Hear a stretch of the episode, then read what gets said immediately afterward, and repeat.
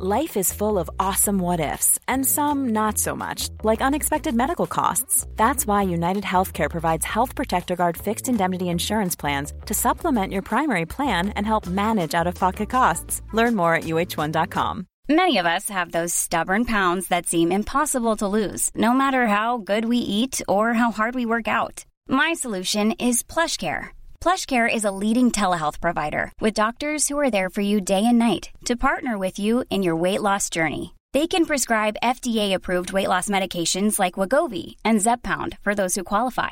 Plus, they accept most insurance plans. To get started, visit plushcare.com slash weight loss. That's plushcare.com slash weight loss.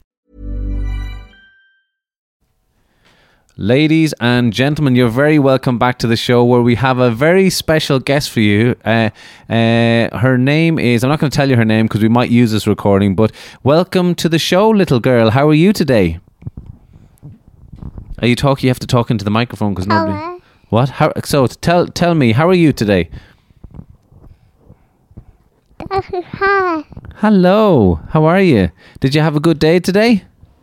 Can you tell us what did you have? So if you nod, they can't they can't hear you if you nod. But tell tell us on the show. Tell into the microphone. What did you have? What did you have for lunch today? Tell us what cat. you what? You ha- into the microphone so you can hear. What did you have? What did you have? Dafford. Default. What's default? Second to beef. Oh, you had beef. Did you have beef for your lunch? Oh, look, the nurse that it has. yeah, that that goes up and down when you talk into the microphone. Yes. Dafford, go. Stephen, what? Okay. Mama. So keep keep keep. Go, mama. oh, the mama. Hello, uh, hello, mama. How are you today? Hi, Dada. I'm good. And you? I'm very well, thank you. We have a very special guest on the show today. We're just wondering what she had for her lunch. Let's see if you can tell us what what did you have for your for your lunch today, young lady.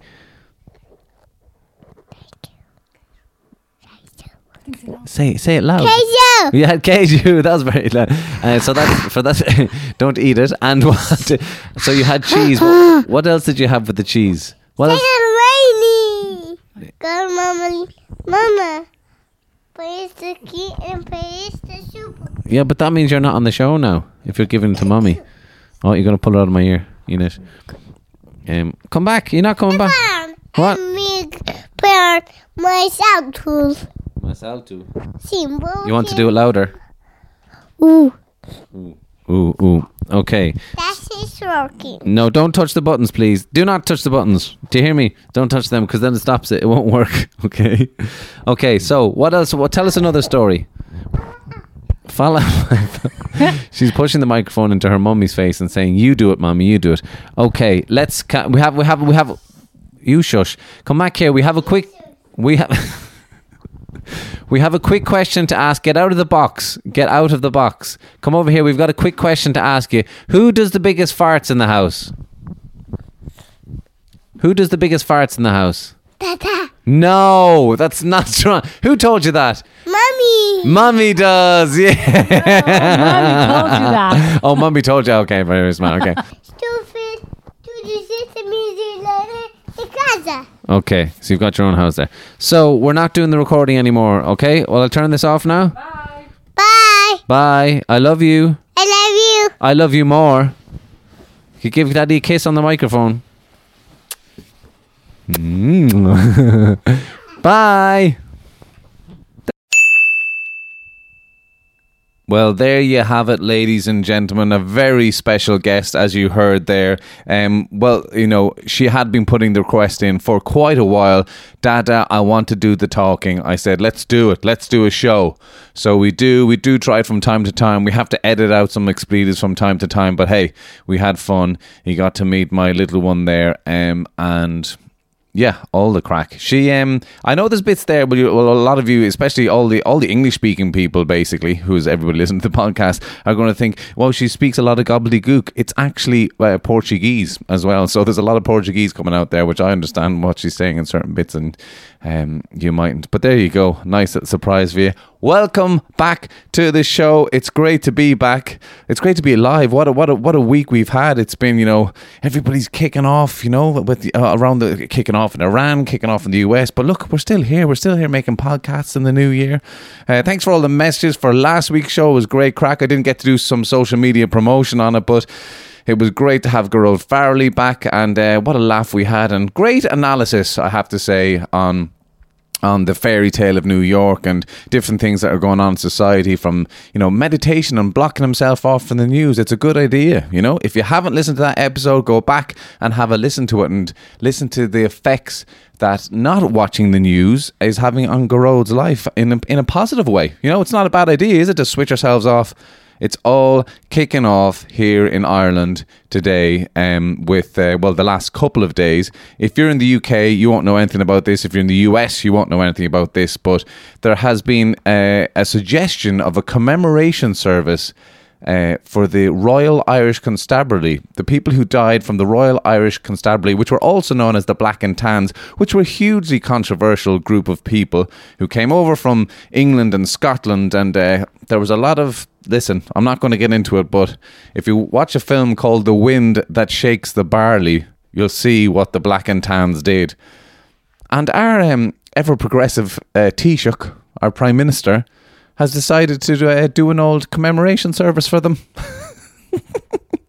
and that, as you can imagine, has gone down like a fucking lead balloon in this country, let me tell you. From all sorts of politicians and councillors and mayors deciding to send letters to the Taoiseach and say, we're not going, we're boycotting this. And he's come out yesterday and said, well, this is very disappointing. Um, I think we should just remember everybody that died. And everyone's like, fuck off, Leo. we are it's funny it was so so progressive like you can bring in same-sex marriage you can bring in rights for women so they can, they can have abortions in this country but we are not going to fucking commemorate the fucking black and tans are you joking me it's mental. It is like, as a, a historian friend of mine put it to me, he said it's like it's like the French celebrating the Germans that got killed when they were invading France. Do you know what I mean? it's like it's mental. But anyway, what can I say? We've an interesting episode coming up for you today because, with that in mind, I did get a historian friend of mine onto the show who is doing a PhD on the relations between Ireland and England, and it's fascinating how complex it is. It's actually not as simple as you know what people are giving out with the black and tans and, and this particular week. But if you go back centuries, the relation between Ireland and England is way more complex than Irish people like to make out with their 800 years of oppression. Yeah, it wasn't always that way, believe it or not. So here we have Andrew Dorman on, who's uh, come from UCD, and he's going to um, he's doing a PhD uh, in the relations between both countries, specifically within the 1600s, and it's fascinating. He's got newspaper clippings um, of some of the stuff that was going on at that time. It's genuinely fascinating. So I do hope you enjoy this segment of the show or this part of the show. Fascinating paper that was written on the Irish inverted commas slaves that went to the Caribbean, and turns out that well, slaves is actually the wrong word to be using in that situation. So we look into that a little bit more, and um, yeah, we cover all parts of Irish history. I do like I found it fascinating and education for me personally. And if you're into your Irish history on any level, this is a fantastic podcast episode for you. So I do hope you enjoy it. Now, any other announcements? I can't really think of. I do have my calendar in front of me there. That'd be a good idea, Stephen. Tell them what you're doing. Um, I hope you had a good New Year, everybody. Uh, I genuinely, genuinely do struggle in January. I'm not going to lie to you. I just the winter is a bit long for Stevo, and um, am I what's a seasonal seasonal depression? Is that what they call it? I don't know if we'll go that far, but it's just you know I probably do need the sun. And I was in Portugal and it was a bit sunnier, but I got a fucking cold over there. Would you believe that? And maybe, maybe there's also the controversy that I did not get me Christmas turkey this year, and I'm kind of feeling that I didn't really have a proper Christmas but it's controversial to say in my house. Jesus. I mentioned it last night. She nearly tore the head off me. You had a different Christmas, just not the same fucking Christmas that you have every year. You need to be more open minded. She's not Russian. but I got back gigging, and thanks to um, I met loads of you guys actually at the international. I didn't even really advertise it much on um, the old social media, but a few of you came down to the International on Sunday night and we had great fun and you came over and we had the chats. Shout out to Claire from Tyrone, listener to the show. Big fan of me comedy. So shout out to Claire, who's always great crack, who was very anti egg sandwiches. She made that clear. She had, I enjoyed the show tonight, but the egg sandwiches, that is disgusting. So thank you to Claire for coming out. Great crack. Lovely. It was my first show of the year in the international there on Sunday Pass. So it was great fun and um, genuinely had a, a a great time doing it and hanging out with Dave McSavage was on as well. And the wonderful Brian Gallagher, who was on the podcast there recently enough as well. So it was it was a fantastic uh, show. Son of a Preacher Man is going to go on tour this year, my one hour show, and it's likely to be going to places like Limerick, and Clonmel and where else? I don't remember. Anyway, dates to be decided soon. We're looking at springtime, really, April, that kind of a vibe, you know? Get out of this bloody darkness and um, let the spring come in, and then I'm and then I'll be taking, be happy to be going out on the road again. But in the meantime, I'll be playing clubs all over the place in Ireland, and um, I'll be back in Belfast soon, and uh, Galway. Ah, looking forward to it and getting back over to the UK as well. And I'm working on a few other exciting projects as well, which are kind of longer. How do you say? Longer in the pan is not an expression, but you know, they're just going to take longer to do so that when I do get it done, then I can tell you about it and it'll be fantastic stuff for you. But let's just say I'm doing a lot of I'm doing a lot of writing.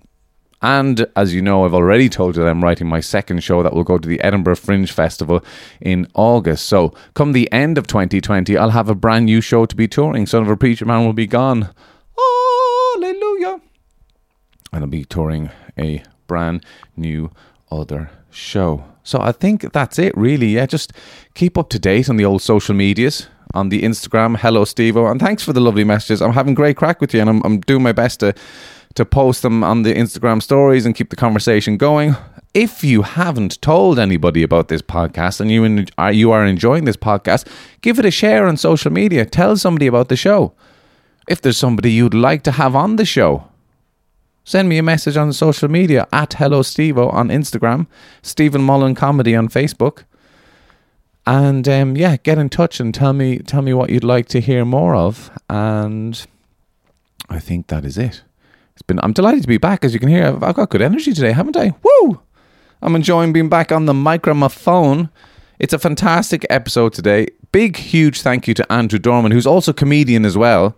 Um, so, and we've never actually gigged together. Don't don't think we've been on the same lineup. We play comedians football together, but I don't think we've ever been on the same lineup together. So, Andrew is a comedian. God damn it! I don't have his social media here on me to be able to say on the microphone, but I will put it in the uh, details for this show, so you can follow him on Instagram as well. And uh, any feedback you have, because I have a feeling this is going to get the conversation going.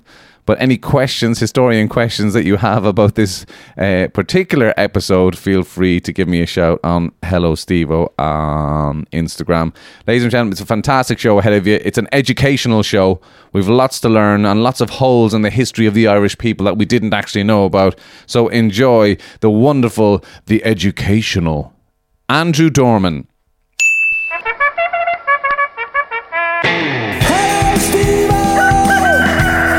Change, you filthy animals.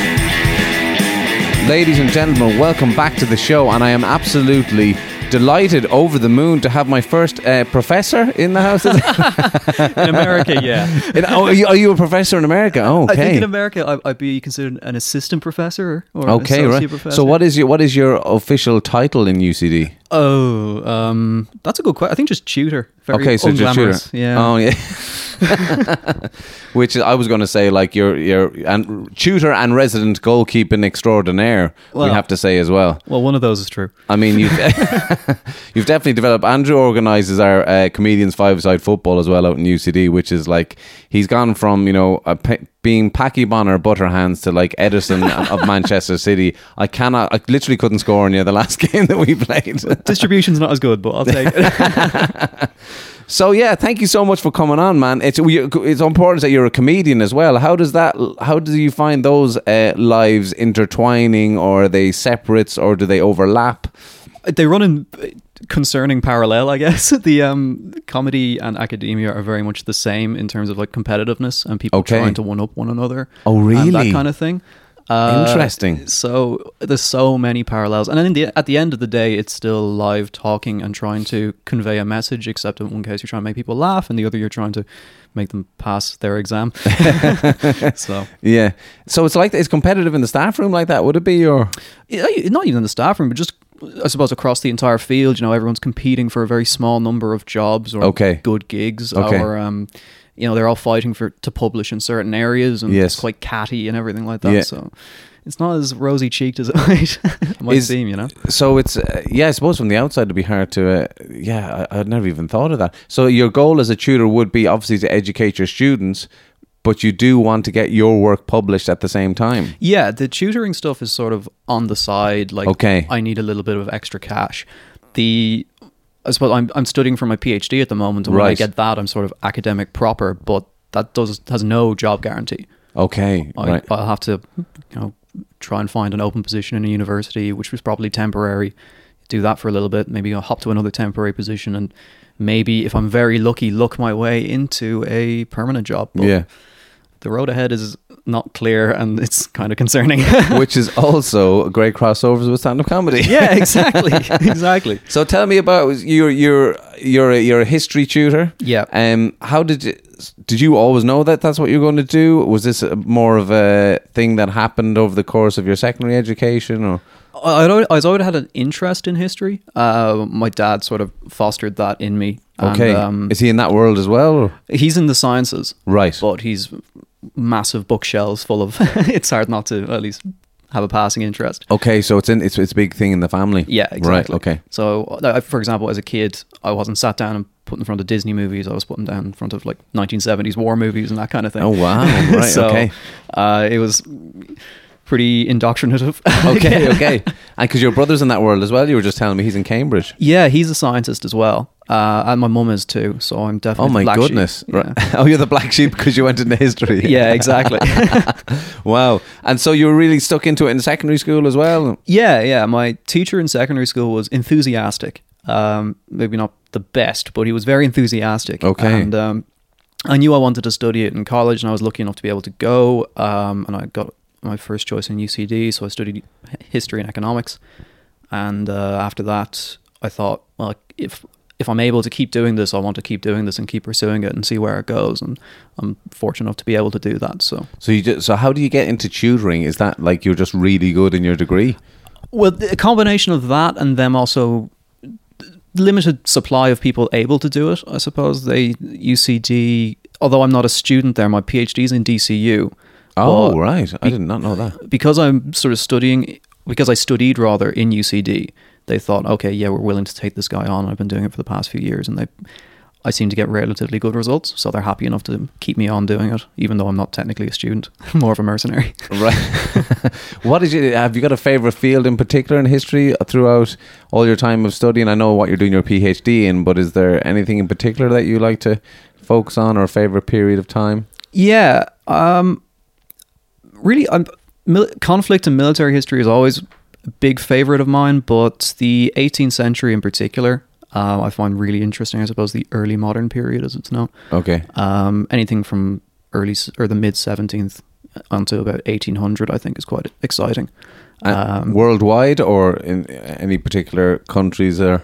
fairly Western focused. Okay.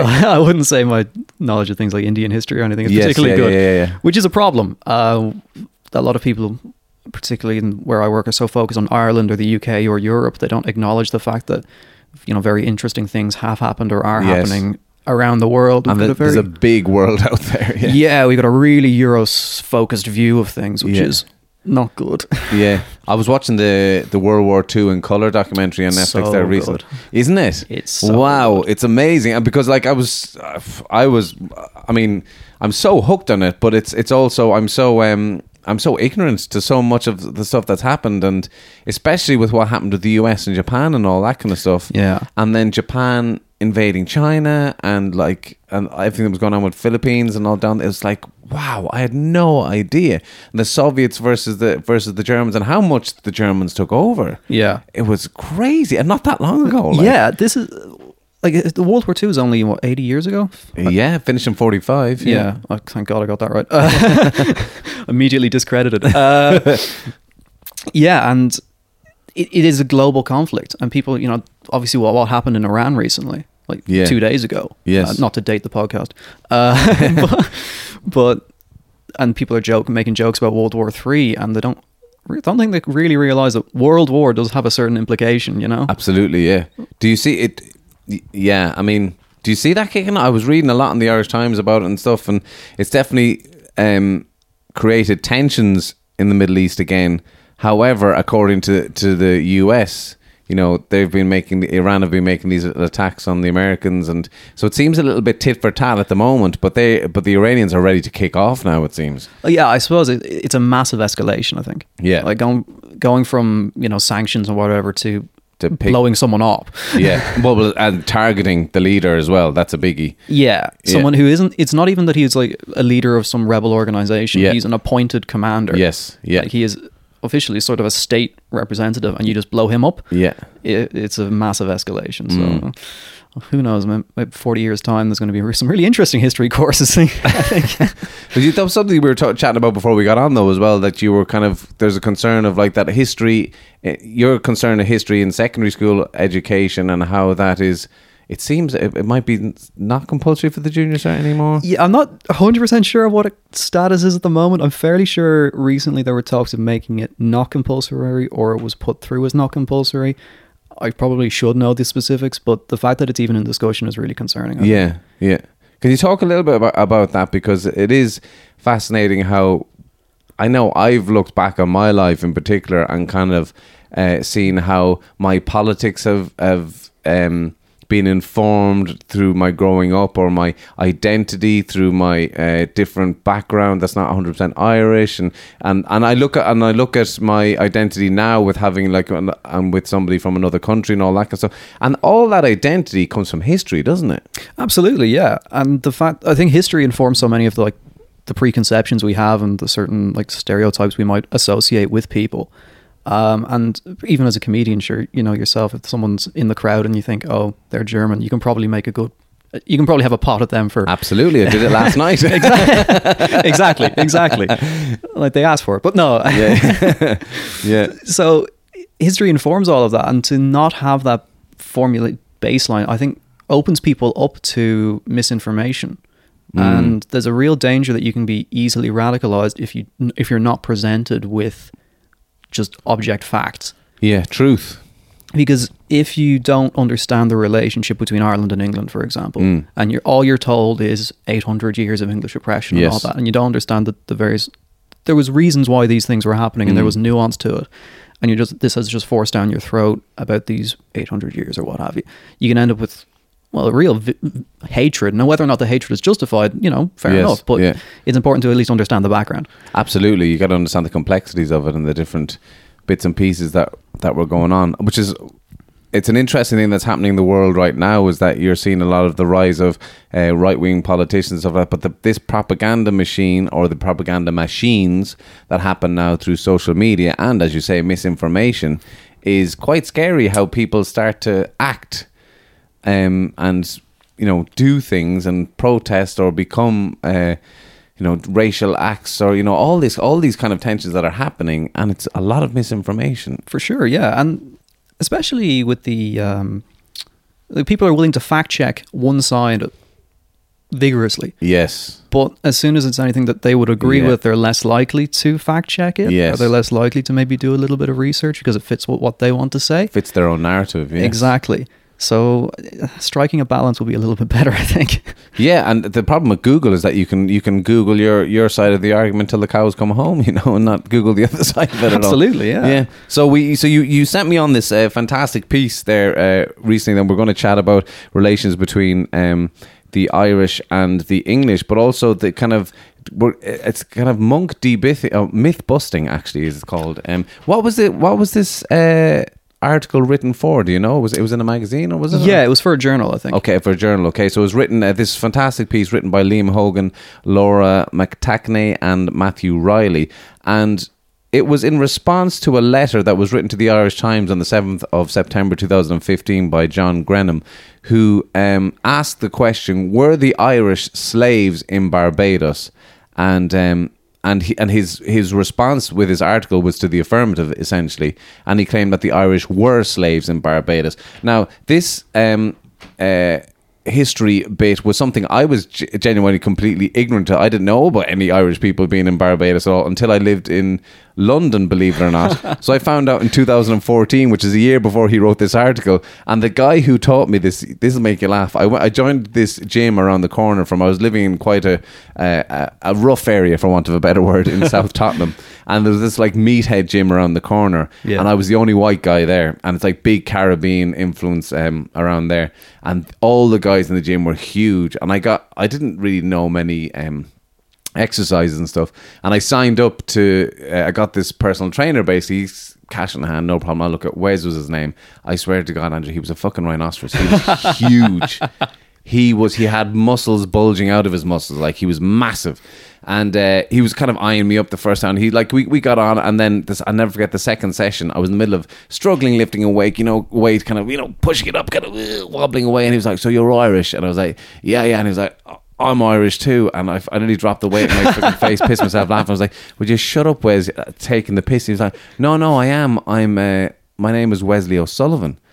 And this guy is black as the ace of spades, and he's Yeah. proceeded to explain to me that he's from the Caribbean, and uh, that and he's and he's uh, he told me that the Irish were slaves in um, in uh, Barbados. Now, this is what this uh, this article is so fascinating is because slave is a word that is probably thrown around too easily, and it's it's it shouldn't be used in this terminology. For sure. I think the the article is really driving home the idea of actually using the words that are meant to be used for the certain situation and whether or not that's just being sort of overly anal Yes. or whether or not it's deserved. Yeah. And it, I think they make a good point of saying, no, no, there is definitely a difference between what the Irish were doing over there and what was. Yeah, which the guy who wrote the who wrote the article in the Irish Times was not. Uh, how do you say? He was not defining the difference between being a slave and what the, what was happening with, with the Irish. He was going, "This is, um, you know, uh, academic quibbling." He called it. Yeah, which there is such a thing as academic quibbling for sure, but that's not it. no, yeah, yeah. So, because he's saying as being a slave is being a slave, and that's it. And what the what the Europeans and the Irish slave, well, sorry, um, indentured servants had to go through was the exact same thing, but it's not, is it? no, not at all. Um, so, talk to us a little bit about that. What was the difference between what the Irish were going through and what people from Africa were going through in the Caribbean at the time? Well, as far as I'm aware, and as far as it comes across in the article, they were. Well, first of all, they were paid. It was- That's true. It was temporary, at least on paper. Um, Yeah. There was a chance that they could be sent home afterwards. Yeah. And uh, also, Ireland is considered part of England at the moment. At that time, Right, yeah. You know, they're not separate per se. So it's bringing over of sort of the citizens to populate these uh, colonies. Now you're seen as second class citizen or whatever, but in terms of for the British perspective, it makes sense if you you know you need a working class, so why not import them? Yes. Um, now, obviously, the way they were treated was awful, but there's definitely you know a difference between being dragged from your homeland in Africa and taken across to the Caribbean and forced to work, than being brought over from Ireland and being paid and given a temporary contract. You know, Yeah, yeah, and part. I mean, part of the like the terminology, for example, is like uh, c- colonial servitude was what they called what what the what the Irish basically had to go through. Yeah. was which was meant it was contracted work. They it wasn't now there is pretty plenty of stuff in this article as well that said like they weren't in the nicest conditions, they weren't working in the best conditions. The Irish, that is, but that's different to chattel slavery yeah, exactly. which is you know they they had b- below human rights is what it says in this article that the slaves had in compared to the Irish which were they were in servitude they did a, a nicer type of work they were paid as you as you said as well um And they're able to, if they're treated poorly, they can complain. Yes and sometimes the claims pay off, and you know Yeah. they, they are recompensated for compared to the conditions of the slaves. yeah And to just say, "Oh, they're the same thing," no. Yeah, yeah. Come on, you, you need you need to look into the nuance of it. There's and there is the, like I was I was shocked to see that um on like this is this narrative of the Irish being slaves is up on murals on the Falls Road in Belfast of I'm going to forget the guy the most famous slave what was his name Frederick was it um He wrote a book, basically Yeah. the life of a slave. But they had a, they have a mural of him in Belfast as the greatest slave ever, and kind of they're they're selling that narrative that he's you know part of the not the Irish struggle, but like he's the same as us. You know, we went through the same thing. It's just not true. Yeah, it's it's grabbing a narrative that we don't need Yeah. and you know just using it for your own good, which is kind of sinister. And Yeah. it's really common. There's a website that I absolutely hate called Irish Central. I don't know if you've come across it. I haven't. No. It's an Irish American, very American sort of um, take on things, and they do these little articles like you know the top ten most hated men in Irish history. Oh Jesus. And they, uh, they, they, this, they really like this slave narrative, and they'll bring it up as often as they can. And in their little top ten most hated people in Irish, they have Cromwell. And yeah, they mention you know the whole Drogheda situation, but the really thing they push is oh, he brought so many slaves over to the Caribbean, uh, Irish slavery, and all that jazz, and yeah. it's just wrong. It, uh, sorry, I'm just trying to look up this guy here. I, I've forgotten his name. Frederick. Jesus, I'm terrible. I've forgotten his name now. Jesus, I'm sorry. I'm sorry to everyone. He's like the most iconic celeb. Well, I'll find him before the end of the podcast. But um, yeah, that, so it's, so it's a dangerous narrative because it is kind of like a white supremacist kind of thing is starting to go around because the white supremacist guys are preaching now in this day and age that white people had it worse than than the black people is essentially what's going on in modern day culture and they're using this as their narrative to kind of go you know we you know we had it as bad as and and they're accusing in fact people in the states of from the black community that they're upselling their slavery that it was worse than what we went through Exactly, and you've got them using this. All the you know the Irish had it much worse, and telling these you know black um, activists that you need to consider the the wide angle. It's like no, we went through a completely different experience. yes You know, yes, you should recognize what the Irish went through, but you can't use it to diminish what the African community went through. That's insane. Yeah, and, and, and they and they are using like even little things like I read in this article that if a, an Irish person in the Caribbean in the 1600s found one of the um, I'm not going to use they have it written here, but the N word basically what, that they used to call them um, back in those days. If they found one of them robbing something from somebody else, they had the right to kill them. Yeah. Like that's and, and and normal rules, normal law does not apply in that situation. You don't you don't serve any time. You don't get a sentence for that. If you catch a black person robbing something, you can kill them. That's your right. Yeah, it, it's the kind of equivocation of like they're almost treated as like you know livestock, which is Yeah. awful. Yeah. and the Irish are implicit in that, and Yeah. they're considered not livestock by comparison. So it's it's really grim and really concerning that you know, as you said, white supremacists are deciding to take this and run with it. Yeah. So do, do you find do you work a lot of that in your work when you're um, talking and studying and writing about history because you're working on the relationships between Ireland and the UK now in your PhD, isn't that right? Yeah, my PhD is looking at the British Army in Ireland during the penal laws. Okay. uh, which is its own sort of hornet's nest. Um, but a lot of the traditional narrative is that the you know the army is in Ireland to suppress the Catholics and you know to convert them all to Protestantism and to bully them and you know to find, take every opportunity they can. And Okay. it really isn't what they're there for. It Okay. seems. And also, a lot of the army was Irish Right. and then they're not supposed to be, but they are. Yeah. And uh, presumably they would have had fairly good sympathies with, you know, the, the people they're around too. So it's a different sort of story as to what they like talking about. So know. what was going on at that? how- What were relations between the Irish and the English and the British like uh, in those in those during the penal laws? Okay, so you have to go back to, I suppose, to the Battle of the Boyne, and you've got William of Orange coming over to Ireland, beating James II on Irish soil, and then James II flees to France. Now remind us of who all the sides that they were on again. William of Orange. Okay, so he's a he's Dutch. Yes. He's brought over to England uh, to take over from James because James is Catholic and has just had a Catholic son. Right. Parliament, And James is King of England. Yes. Yes. Parliament doesn't want to have a Catholic secession. They don't want to, and to continue with Catholicism constantly. You know, Right. so they Big politics there. So they want to go into Protestantism basically. Yeah, so they think who's a good, strong Protestant ruler? The Dutch are doing pretty well. Hey, William, do you want to come over and be our king? And William says, sure. Wow. So he what an offer.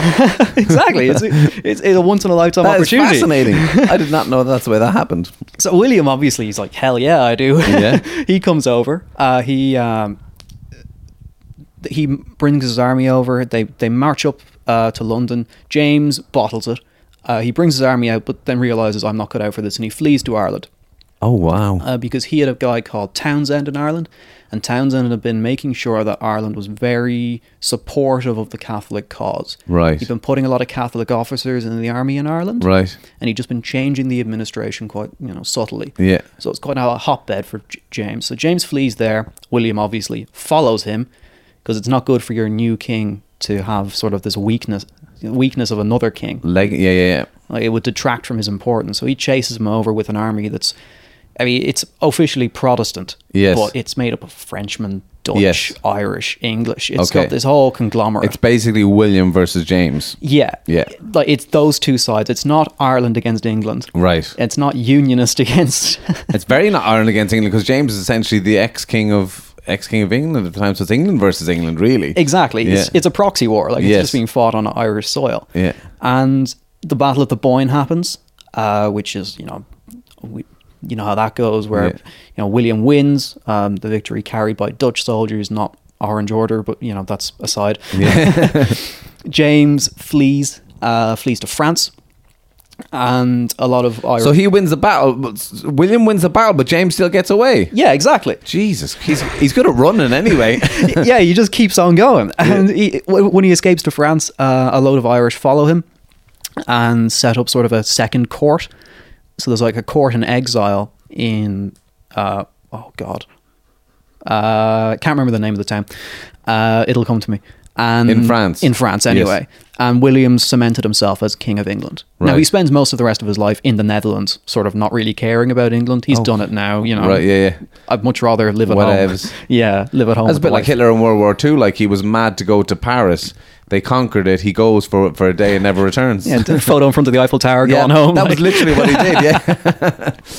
That's all you need. But Ireland's now in a situation where, on the on the face of it, it's supported the old king. Yes. and all the Catholics are supposed to be at least supporting the old king. And this is bad because you can't have an entire country of anti-Williamites. So what do you do? You put an army there. Right. you put 12,000 men there. Um, set them up in very nice barracks and make sure, you know, the, the living conditions are good. And they're there to make sure the Catholics don't rebel. Right. They're not there to try and convert the Catholics. They're just trying to keep everything peaceful and under control. So where did they set up? All over the All country? over. Yeah. mainly in Dublin. Right. Um, there's also big garrisons in Galway, Kinsale, Cork. Like it's focused in the cities, but Yes. Mm-hmm. there's these barracks are set up all over the place. A lot of um, inns you might find just scattered around Ireland these days are all barracks Right. that have been repurposed. Okay. So there's this huge network, and the army's brought in, and they're told you can't recruit Irishmen because you can't have Catholics. Because if you sign up to the army, you've got to sign a piece of paper that says I support the king, and that's anti-Catholic. Okay.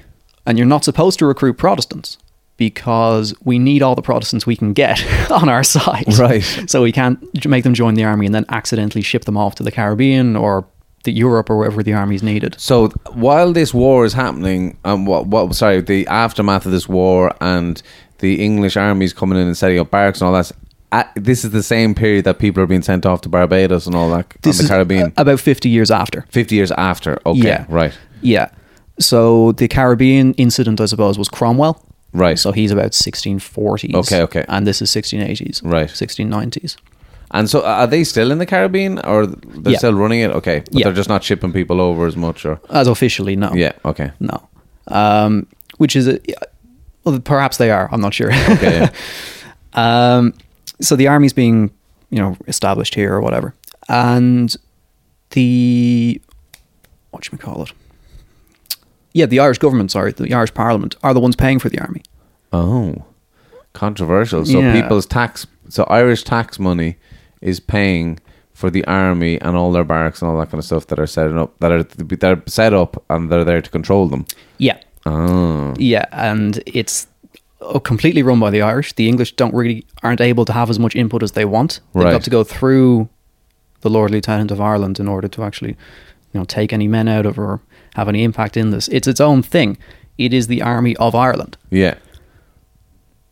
So how is it there to beat down the Catholics and suppress them and everything. If it is the Army of Ireland, you know. So, th- so those twelve barracks that are set up, they are still called the Army of Ireland, but it's still under the Crown, basically. Yeah. Okay, right. Yeah, it's like a sister sort of project. And is there still a tension between then the Irish, the Irish people who aren't part of all that, like the, the Irish Catholics that are the rest of the country? They're still looking at that, going, "Go and fuck yourself," basically, kind of thing. That's sort of what I'm looking at. Yeah. Okay. Yeah, that's the angle I'm really approaching is the, the the experience of the soldiers and also the experience of those under their rule. Right. And as far as it seems, it's a fairly relaxed sort of relationship. Okay. Most of the stuff the army does isn't it is taking down like whiskey distilleries. Right. you know, Which is a shame. yeah, I mean, really, they are the villains of the piece. Uh, so th- it's this minor, like petty crime sort of thing. They they do riot control, I guess, but the riots are usually gang violence. Okay. caused. There's this big gang war in the 18th century in Dublin. Right. Between um, The north side and the south. yeah, really. uh, well, it's the it never ends. the, the Liberties, and I think the other group are known as the Ormondists, right. and they From have these Ormond Quay. I don't know Exactly. Okay. Right. Yeah. So, Oh, so that's very close. That's all around here then. yeah. Okay. I also noticed you're down the road from Aughrim Street. yes, I used to live there. Yeah. Massive battle hap- is named that's named after the Battle of Aughrim. What? Yeah. What was that battle? That was the sequel to the Battle of the Boyne. That Right. that ended the war. Um, that was the biggest battle on Irish soil with the most casualties. happened on Aughrim's? No, not on Aughrim yeah. So who was Aughrim or what was Ockram? Aughrim was well, William and James have both left at this point. Yes. and they've left their armies in charge of other people. And Aughrim was the final defeat of the uh, like uh, Catholic cause, the Okay. Jacobite cause, I suppose, in Right. Ireland, and it's brutal. Uh, they're still turning up bones from it, like up, up until quite recently, Oh my god! Yeah. Right. And where did that happen? uh, wherever Aughrim is, Okay, somewhere where in the middle of Ireland. Okay, right. Okay. So there's bones from uh, coming up in bogs and all that kind of stuff. Yeah. stuff. Oh my goodness! So there's so there's gang stuff happening in Dublin anyway Yes. at that time. Yeah, back to the gangs. and what would happen is the, the gangs would fight against each other, and then the army would turn up to say stop, and then the gangs would unite and turn on the army. Right. Uh, or what are they? Do you know what they're fighting over? The gangs at the time? just land, territory. Right. Um, one one insulted the other. Okay. Uh, maybe a gang raided their favorite like whorehouse or whatever. Yeah, that yeah, kind of yeah, thing. It's all really sort of gangs in New York sort of Yes. style. Okay. Okay. Right. Yeah. So they they so they they join teams basically. Yeah. And they start fighting back against the ag- against the the Irish army essentially. Whenever the Irish army turns up, yeah, and they've got these set battlegrounds where they love fighting. So Right. um, Lower Abbey Street was a big one. Wow, this kind of still is, isn't it?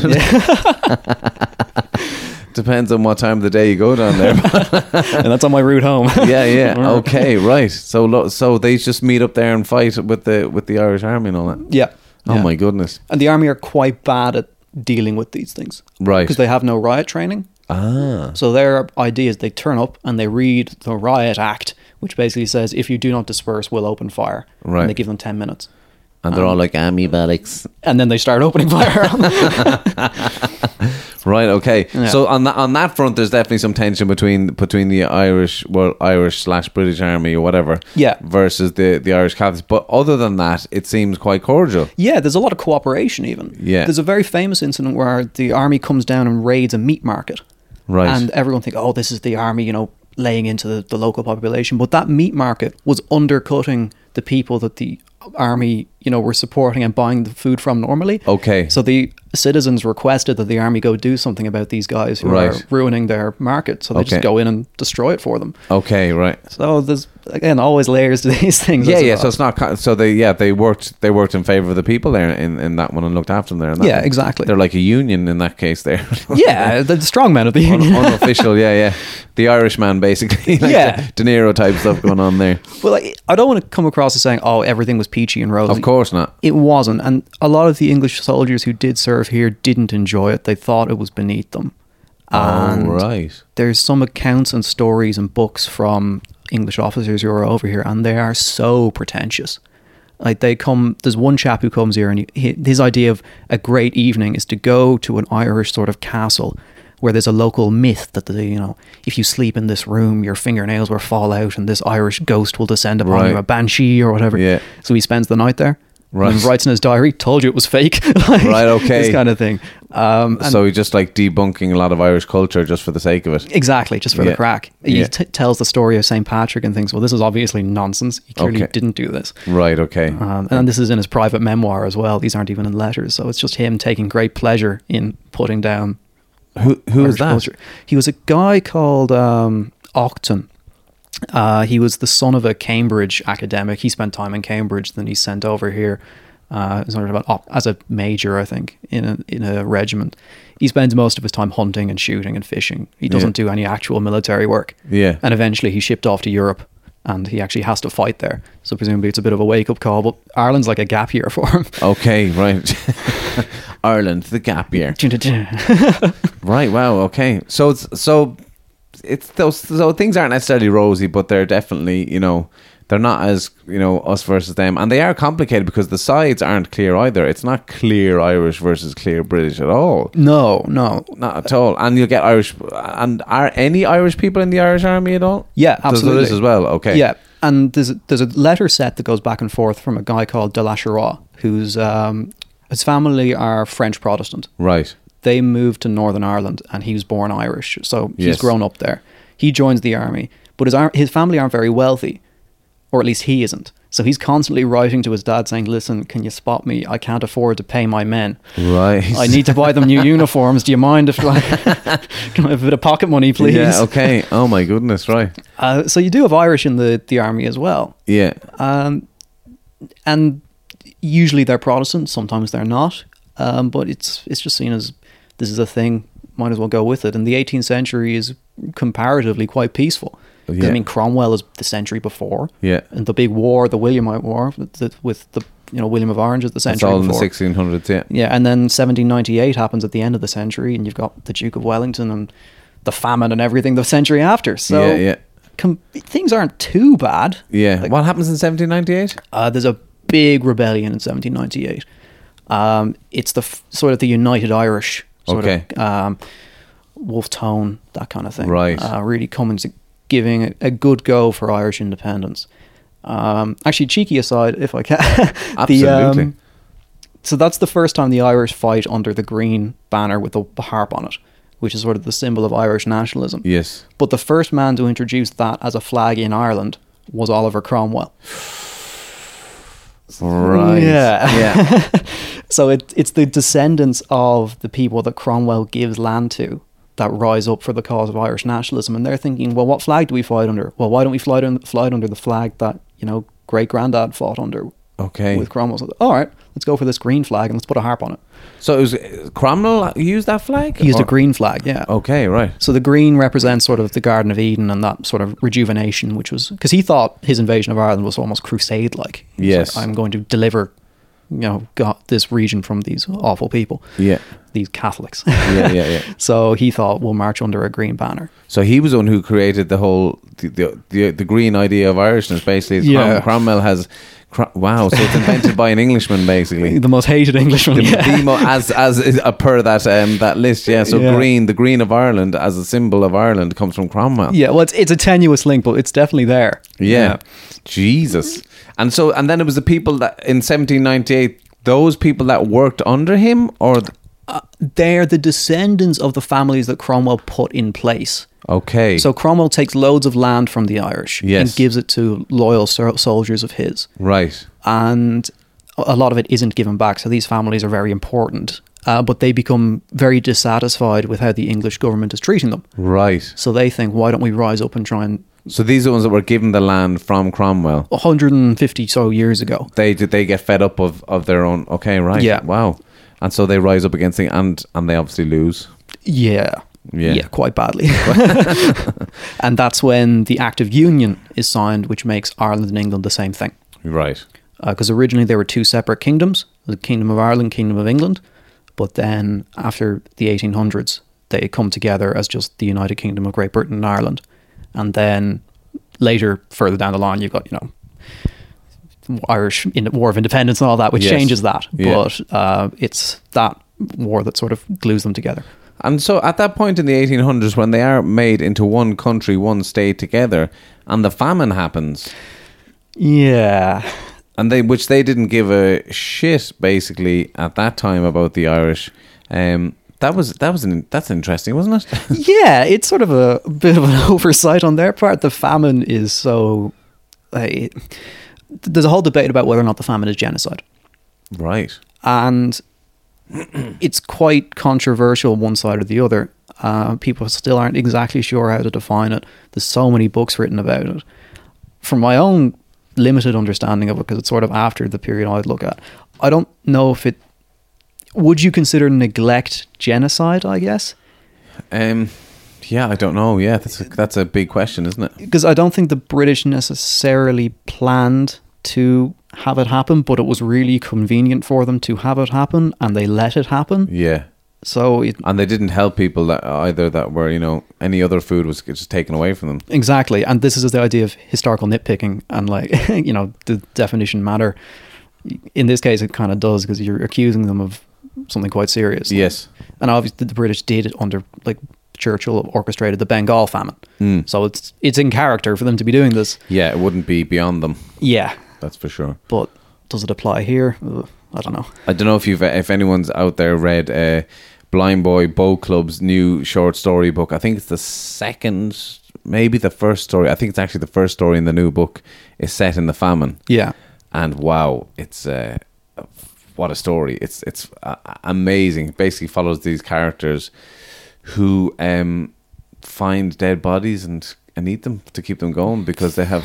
And it's like, and the first character that they find, I I'm, I'm fucking ruining the story, and everybody you should read it. But um, is a priest. That they, they're actually they weren't looking for the dead body, but they find the priest, and the, but they're, they're looking for him to go to, to mass basically. or something. they can't find him. They go looking everywhere, and they kind of know he was dead, but he must be somewhere around here dead. And they, Yeah. you know, they they basically open him up. It's, It's grim.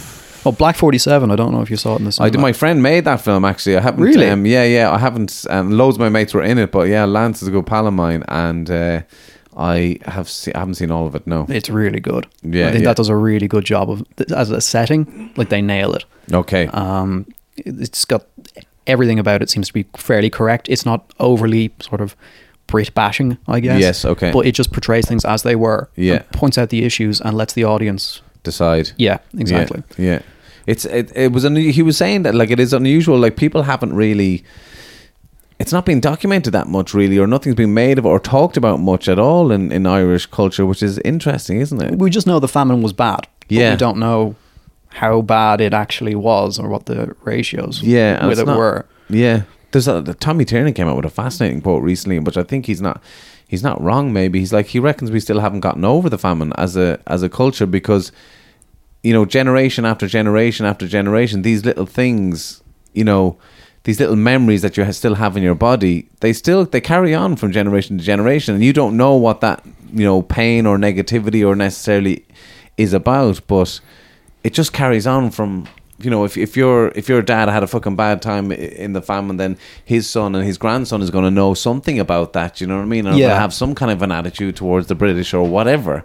And it just, you, you, he reckons you st- we still haven't gotten over it. It's not that, generationally, it's not that far far back, really, you know? I mean, it's only 150 odd years. Yeah. bit more. Like, it's really not very, not a long it's time. really not, no, no. And Like- there's, there, there- there must be after effects going on in society from that. It's it's fascinating. That's why, as you're saying at the top, history is so important. Yeah, exactly. Why is Connemara so empty compared to Dublin? exactly, exactly. Things like that. Yeah, yeah. You, need to understand why the Pale area is seen as so much more developed and everything. It's because that's where all the money was. Yeah, yeah, yeah. And And that's where, where we were ruled from. Absolutely. Yeah. So, what's your so your PhD? When do you finish your PhD? Oh, um, oh. So I'm coming into year two now, or this halfway through year two. So two and a half years from now. Okay, so another two and a half years. Yeah. Right. Wow, it's a long one, huh? Yeah. And so your PhD is going to be like how long is it going to be? But ninety thousand words. Ninety thousand words. Yeah. That's a that's a short novel. Yeah. Wow. Fair play. uh, give or take. Yeah. So I've got to get on writing that, I suppose. Um, and then the dream would be to be able to turn what I've come up with into an ac- a book. Right. Uh, you know, take out a lot of the boring stuff and put in accessible stuff. Because for academic writing, it has to be full of referencing and all that, blah blah blah. So Exactly. to do ninety thousand words of all of that kind of writing. Yeah. Academic writing. Yeah. Jesus, that's that's tough. But then, so that, but then you would like to change it into a narrative kind of. I think so. Non-fiction. I, I think it would be fairly doable because the sto- it's got a lot of individual anecdotes and the like, um, and because I'm reading a lot of newspapers, uh, trying to find out interactions between soldiers and the, the civilians, you come across with some mad stuff that happens. Really? Like I, I could probably do it. You know, a top 100 deaths in Dublin. Really? Like, like the taxi drivers at the time or chase drivers, they were lunatics. Like, They're Nothing's changed. like you had one who um he just decided to throw a stone at a Trinity student in Dunleary who was on a boat below him and kills him. Oh Like, my God. Just drives by, lashes a stone at this chap who's just rowing a boat. And this is just a bit of crack. Yeah. oh my god. and they have drinking contests. But it's it's not so much I can drink more than you, it's I bet you can't drink two quarts of whiskey. And a quart is over a litre. Jesus, two quarts, two Yeah. liters of whiskey. Yeah. So he finishes it and then dies, obviously. Right. And this isn't the first time this happened. This happens all the time. Um, there's another one. There's a there's It's a very different type of people we're talking about here. like it's, but they, but like there's there's a wildness there. Yeah, exactly. Right. And it's this um this willingness to do insane things because you don't understand the consequence. Like people know these days alcohol poisoning Yes. from, and they can at least, you know, you can really Google, you know, medical stuff, and Yeah. even if it's WebMD, you can at least say maybe you should stop. Yeah. But back then, no. What? You, why, why aren't you doing it, you pansy? You know. Yeah, yeah, yeah, yeah.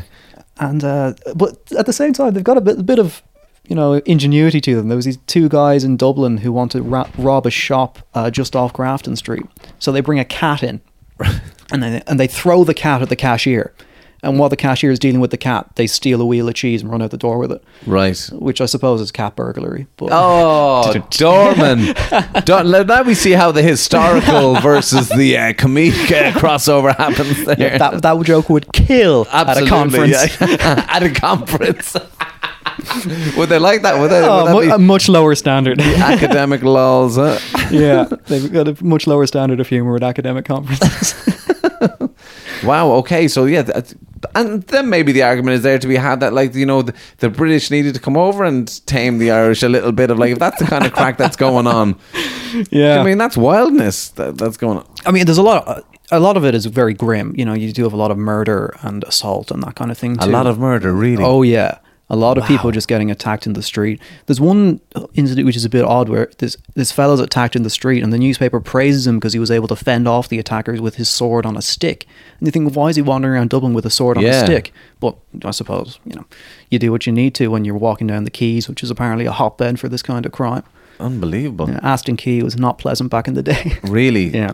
Um, but you, does it say why why they were fighting? Why they were, you know, why there was so much murder and stuff like that, or was just a it was just a standard thing that that's that's what happened. Uh, a lot of them are just down on their luck. Um, Right. Highwaymen, I suppose. So your Dick Turpins.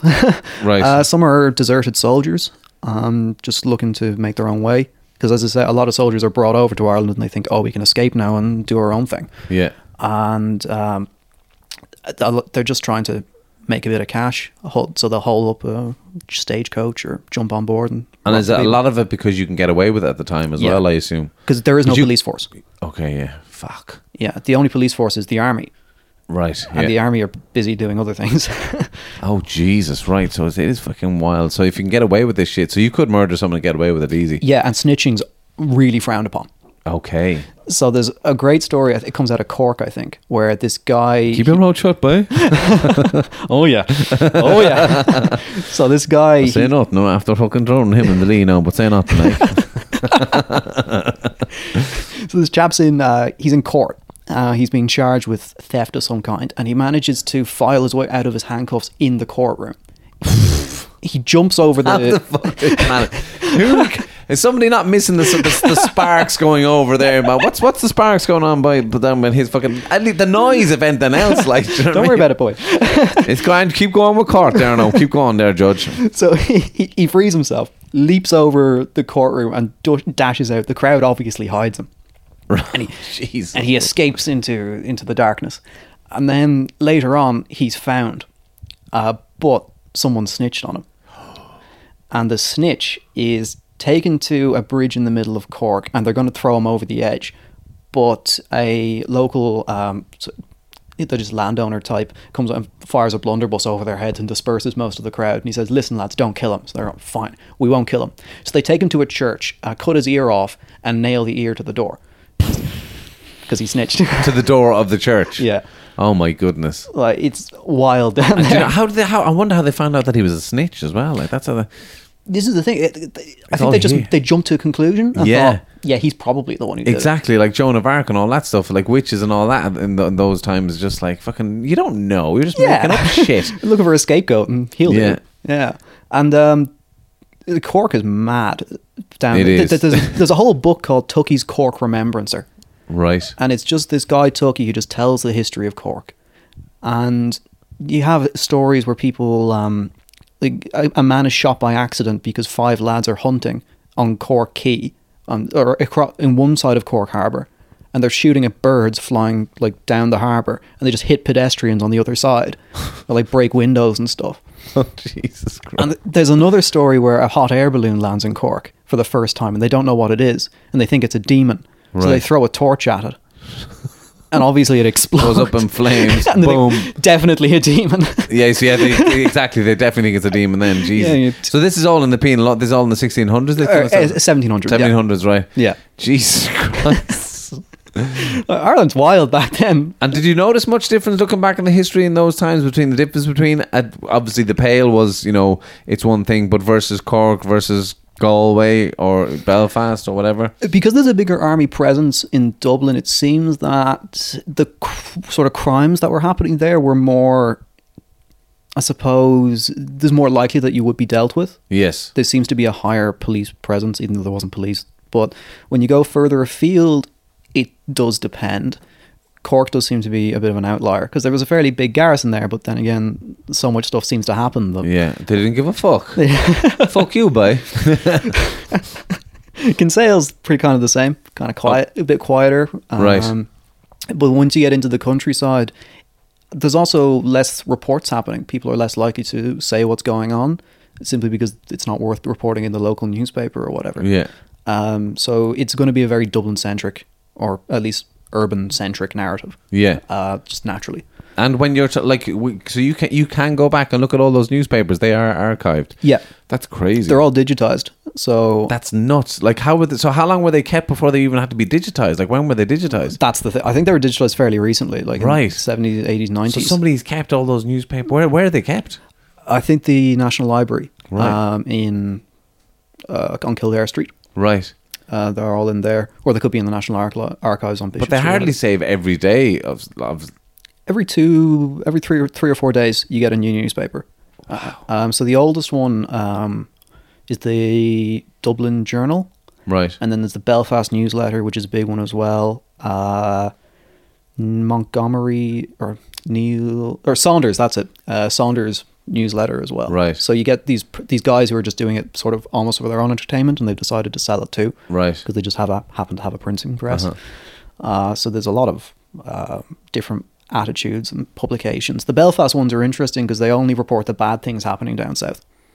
Oh, down south, Yeah. down south, right? So anytime they mention Dublin, it's because there's been a riot or someone's been killed or something Okay. like that. It's not that the flower show was on. Yeah, Yeah. exactly. And is the language the same in the newspapers, like the modern language? Is it very different? Or Um, it's not dissimilar. I sent you the Yes. um, the account of uh, another Mullen on the on the wrong end of it, which I'm gonna I'm gonna read that out now in a sec. But um, it's uh, yeah, which was kind of you you did have to change some of it because it was some of it is hard to make out as well, isn't it? Yeah, it's fairly legible once you get used to the fact that F is usually an S. They they use that sort of um, squiggly- the squiggly F. Yeah, okay, uh, to right. represent S's. Uh, it's a bit more flowery the language. They have these wonderful turns of phrase, um, but generally speaking, once you get used to it, you can get, go along at a really good rate. Okay. So you sent me on this interesting one from basically what was it happened here now? So this is just before Cromwell's invasion. Yeah. and the Ulster lords were very unhappy with the way Ireland was being run, so they rise up in rebellion in tandem with other lords around the country in the 1640s. Uh, they try and take Dublin Castle, it fails, and the civil a civil war happens in Ireland that's happening at the same time as the civil war in England. Uh, on one side, you've got the Catholics, I suppose, and they form the Confederated Catholic States, which is based in Butler House in Kilkenny. So it's known as the Confederation of Kilkenny. The Confederation of Kilkenny with a key. Exactly. and you've got Dublin sort of against them, and then you've also got uh, the English, I suppose, coming over. So you end up with almost three or four different sides on this war. It's very complicated. Okay. But the initial period, lots of Protestants and Catholics start massacring each other because it's sort of a free reign. Yeah. And as a result of these actions, later on, a lot of them write these things called depositions, where they explain what happened to them and they're looking for sort of a payback from the state, saying, Right. Well, you didn't protect me. Can you at least give me some recompense? Okay. And this is one of them. Uh, I just searched your name and Is that what you did? You I was- search my name? Search Mullen. the right spelling and everything. Yeah. The examination of Granny Nee Mullen of the Inch in County Down, widow taken before versus the 25th day of May 1953. Um, which is interesting because my um, grandfather was born in Warrenpoint. Peter James Mullen, which is County Down as Yeah. well. So, you know, it could be the same crowd. Although he was Catholic, so does that does, Yeah. does, that- does that mean they swap sides sometimes or could, what? ha- could have, yeah. Yeah, yeah. Or maybe it was just safer uh, pretending one, to be on one side than the other. Yeah. Granny Nee Mullen, aged 28 years of age, which is very young for a granny, um, or thereabouts. It could also be Grania. Oh, gr- oh, sorry. Could be that, okay. because I'm not sure either. Um, But I because it's they're written for like the English Okay. side of things, so it could be Grania, but Okay. it could be Granny either. Oh, I understand what you're saying. So because they wouldn't, the English wouldn't understand the spelling of Grania. They Yeah. spelled it okay. Um, uh, so Grania Nee Mullen, aged 28 years or thereabouts, sworn and examined, said by virtue of her oath that John Irwin, sometimes her neighbour, which is mm, what the fuck is going on there? he was a roving man. Is he, yeah, yeah. Is he staying with somebody getting the lone parents, but he can only can't stay more than three days? That's what's going on. Dreadful tenancy rights back then. Um, so said by virtue of her oath that John Irwin, sometimes her neighbour, came to the dwelling house of Edmund of Milan's, which I presume is her house. I Yeah. With a party of Scots soldiers on Sunday morning. What? Are they going a load of him and a load of soldiers just turning up on a Sunday morning uh, on the second of February, sixteen forty-two, and some man, wife, and child only taken by them Evelyn Fitzmoynes and Mary Mullen, who I have relations with Mary Mullen, my I think it was my great grandmother, I think. Anyway, uh, Mary Mullen and her daughter. This examinant said that she's that the said John Irwin drew his sword and wounded the said Mary in her head, and cut her finger on her forehead. At which time she cried, "Dear John." Do not kill me, for I have never, for I never offended you. It's a bit late for that at that It's a bit, yeah. It's a. Dear John, do not kill me. Imagine saying that. I'd be like, "Fuck off, John, you cunt." but she's like, "Dear John, do not kill me, for I've never offended you." Thus repeating three times. Right? He didn't hear her the first time. Mm. Clearly. he trusted her under her right. He trusted her under her right breast. Does that mean thrusted? I don't know. Yeah, he stabbed her. Yeah, thrusted her under her right breast with his sword, and then she gave up the ghost, which means she died. Yep. Wow, that's that's fa- So- that so- is that's the colourful la- language that you're talking about. Yeah, exactly. So her spirit has left her. Essentially, is what they're saying. yeah, I mean, this woman has watched a relative of her get murdered, and this is the language she's using to Wow. describe it. She, then she gave up the ghost. Yeah. Then said Evelyn, hearing and seeing her daughter so murdered, she cried. Then she said, John Irwin slashed her with his sword and gave her five wounds on her left her. Oh, was that ear? Uh, and uh, gave her five wounds and left her for dead, and stripped her. And a good while, she said, Irwin took a mighty brone. I'm not sure what a brown is. yeah, you said you said that in brackets here. I'm not sure what a brone was. He took a mighty brone of fire and puts it on the said Mary's breast, expecting she had been living. This deponent saith, by virtue of her oath, that several times before that time they had warning from Killa that John Irwin intended to kill man, woman, and child of that parish through malice for and in revenge of the killing of Jane, Jean um, Irwin and Margaret Irwin, who were killed by Thorla O'Kelly and Hugh Malliman three quarters of a year before that time, and said further that she did not know the rest of the soldiers because they came not so near but fell a pillaging. Um, her cause of knowledge is that she lay under a bush in the bog near the place where the execution of the murder was, and further she did not sworn. Yeah. So what's sort of telling there is well. When you're reading that, it has a great story to it. Yeah. But the fact that your man has already said, "I'm going to be murdering people," Yeah. he's clearly dangerous. This rebellion happens. He takes it as an excuse. Now's my chance. I'm going to try and do these things. I'm going to try and get away with them. So he's is he on the Catholic or the Protestant side? I'm not sure. Well, the Scots were notoriously Protestant. Yes, so I yeah. suspect he's so he's on the Protestant. Protestant side. So he's Yeah. he's attacking Catholics here. As far as I can Oh, so the guess, Mullins are yeah. Catholics here. Yeah, right. That's okay. as far as I guess. that makes sense. But so, but the no traitors in your family. also, it's written about ten years after. I think it's 1650. What's the date at the top? Um, the date at the top is um taken before uh, 1653. Oh, that's yeah. Yeah. true. So she's talking about something that happened uh, 11 years previous. Yeah. So how good's her memory really? Now, I'm sure it was a traumatic experience. Yes. But you know, did he actually say, "Oh, I'm going to be murdering these people"? Yeah, and how does she know that he said that? Well, that's obviously gossip hearsay around the town. Exactly. Right. And it's very easy to craft gossip from ten years ago, isn't it? Absolutely. So- well, it would be in them days, wouldn't it? exactly. What are they going to do? Check their tweets? Yeah, yeah. wow. That's fascinating. Oh, there's a. And, oh, the, sorry, you have the original down there as well, which I Yeah. won't read. Wow, fascinating uh, stuff. So these are the kind of newspaper articles that you're reading through yeah. Exactly. and deducing from that as to what is. Uh, I suppose you can't tell what is truthful and what's like. Fucking hell. You're just kind of teasing what you can out and pe- casting a very wide net and hoping that what you bring back in tells a fairly cohesive story. Yeah, yeah. That's the dream. And I suppose it'll be down to uh, um, quantity as well. Like how many of these types of stories that you do find overall Yeah. will give you a better picture. Yeah. All of them together will give you a better picture of what it was like. and the hard part, I suppose, is I'd love to just tell anecdotes for the 90,000 words, but I have to come up with an argument as Yes. well. And what what are you arguing? I suppose the current arguments that I'm looking to put forward is that the army in Ireland wasn't there to really, you know, beat down the Catholics. Mm-hmm. It's there to keep the peace, and that's their duty, and that's sort of their purpose. I'm also arguing that the army was of a good quality because there's an assumption among a lot of books that the army that was based here was the worst of the worst. They're sort of Yeah. the dregs of the army, and they're just kept there. And as you were saying earlier, they kind of didn't want to be here. Yeah. A little bit. yeah, But they were still of a good quality. So I've, from what I've seen anyway, they're of a good quality. So I'm going to try and make that argument. And also, the last point I'm trying to make is that the civilians and the army had a fairly decent relationship most of the time. Right. Um, and whether or not that's true, I suppose will become more obvious over the next few and I suppose it's an unpopular argument to be making.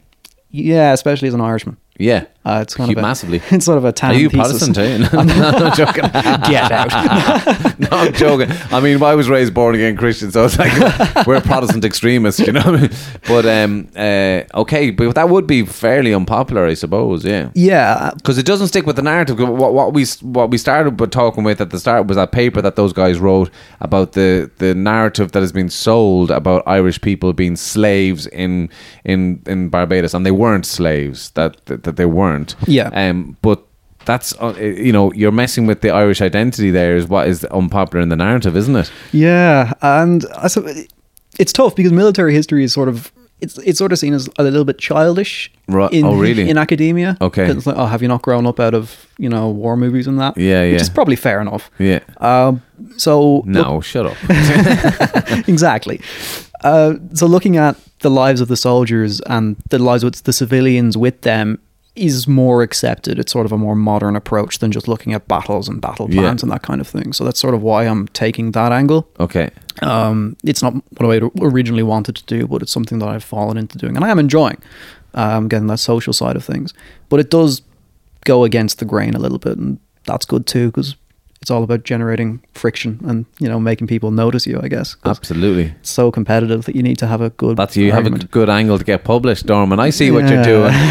You've seen through my ruse. He's getting the angles for the content. You know, he needs to know what people want. the truth about. Thank you, thank you so much for coming on. Before we go, right? Because we were uh, we could neither of us could could remember the name of the famous former slave Frederick Douglass That's the one. was the American was an American social reformer, abolitionist, orator, writer, and statesman. So let's that's what he was first and foremost. He did, but he did it from uh, after escaping slavery in Maryland.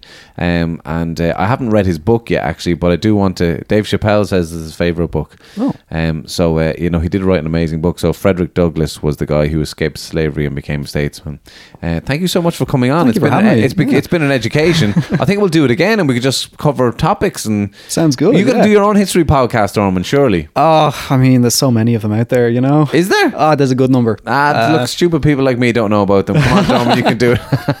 I'm being bullied into this, but yeah, I'll give it a go. Why not? Absolutely. Thanks so much for coming on, man. No problem at all, man.